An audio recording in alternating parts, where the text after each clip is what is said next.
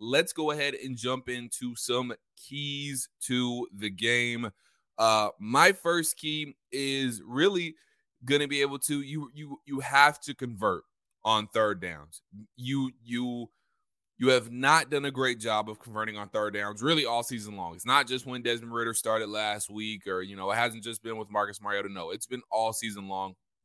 You haven't really done a great job on converting on third downs. Now, obviously when you get in those in third and short situations, obviously you get a little bit better, but it, seems like more times than not, especially as of late, this Falcons team has been in third and longer situations. So you put yourself in third and short situations and you got to convert too because the way this game is going to shape out it seems like the ravens might have the ball for a long time so possessions are going to be crucial possessions are going to come at a premium so you cannot have a whole lot of three and outs and you you can't start the game slow like you did last week against New Orleans Saints. You got to come out, you got to start fast, and part of starting fast is not having a three and out. You got to convert on third down, Squid Billy. Yeah, third down is key. And it kind of, you kind of roll into one that I want to touch on, and I touched on last week, and it's mm-hmm. important that I touch on it again. You know how you convert on third down? You don't you know get the third way? down? No, yeah. no. Well, that's, yeah, that's easy, but, but the what, other no, way, you, you win on first down. Mm. And you mm. know, as a mm-hmm. defense, mm-hmm. how you get off the field on third down, you you win mm-hmm. on first down right. and keep them in a third and long. Right. And that is my key. You can win on third down all you want. I'm gonna start way before you. As usual, I'm ahead of you. I kid, I kid. But you gotta win on first. You've got to limit mm. negative plays on first down offensively. I don't care if it's a penalty. I don't care if it's um, a two yard loss, running play. You've got to limit those negative plays. That being said, on defense, you have to limit big plays on first down by the offense. When, you know, there's, I know we've talked about it on this podcast, and most of you guys are, um, are, are smart football people that's why you listen to us. Yes. And you know more than the average fan. Yes. So you know that being on uh on schedule uh, offensively is a big deal. You want to crucial. You, after first down, you want it to be second and 6 or less. Third and 3 to to to 5, really 3 really that 2 to 4 range. Yeah. Is where you want to be if you're going to be a third down because it changes your play calling if not. Yep. And defensively, you want to limit what an offense gets on first down. Two or three yards, fine. Anything more than that, you know, you, they're still on schedule. Their whole playbook's still open. You know, the, ideally, you want it second and eight. I mean, ideally, you want it second and negative. Right. You know, second and 12, second and 13. Right. second and 10. But, but if you got them in a second and seven, Hell, I'll take a second and six. Right. Still okay. Uh, but when you start getting second and three, second and four, mm. now you run into trouble. Mm-hmm. And that's a problem. So we need to win on both sides of the ball on first down. It is incredibly important. Couldn't, incredibly important.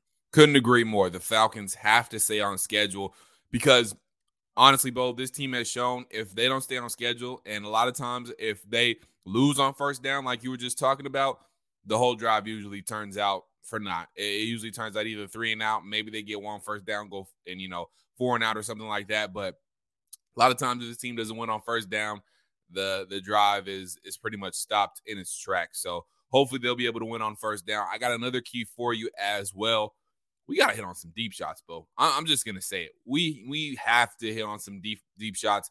I, I know, you know, I'm not gonna get into it too much because I know you know Desmond was it was his first start last week, and you know it that was a tough environment he had to play in. And I think him just settling in and settling down the way he did and putting us in the position that he did last week, you know, I was very impressed by Desmond Ridder, especially uh, down the stretch of the game. But this week, we got to hit on some deep shots. We have to stretch this defense out. We at least have to make the Baltimore Ravens respect us enough in the passing game to not completely stack the box and uh, maybe stretch out that that defense a little bit. So we hit on some deep shots, preferably hit on some deep shots early, and I think that will bode well for the rest of the game. But I need I need to see some deep shots converted this week, Beau.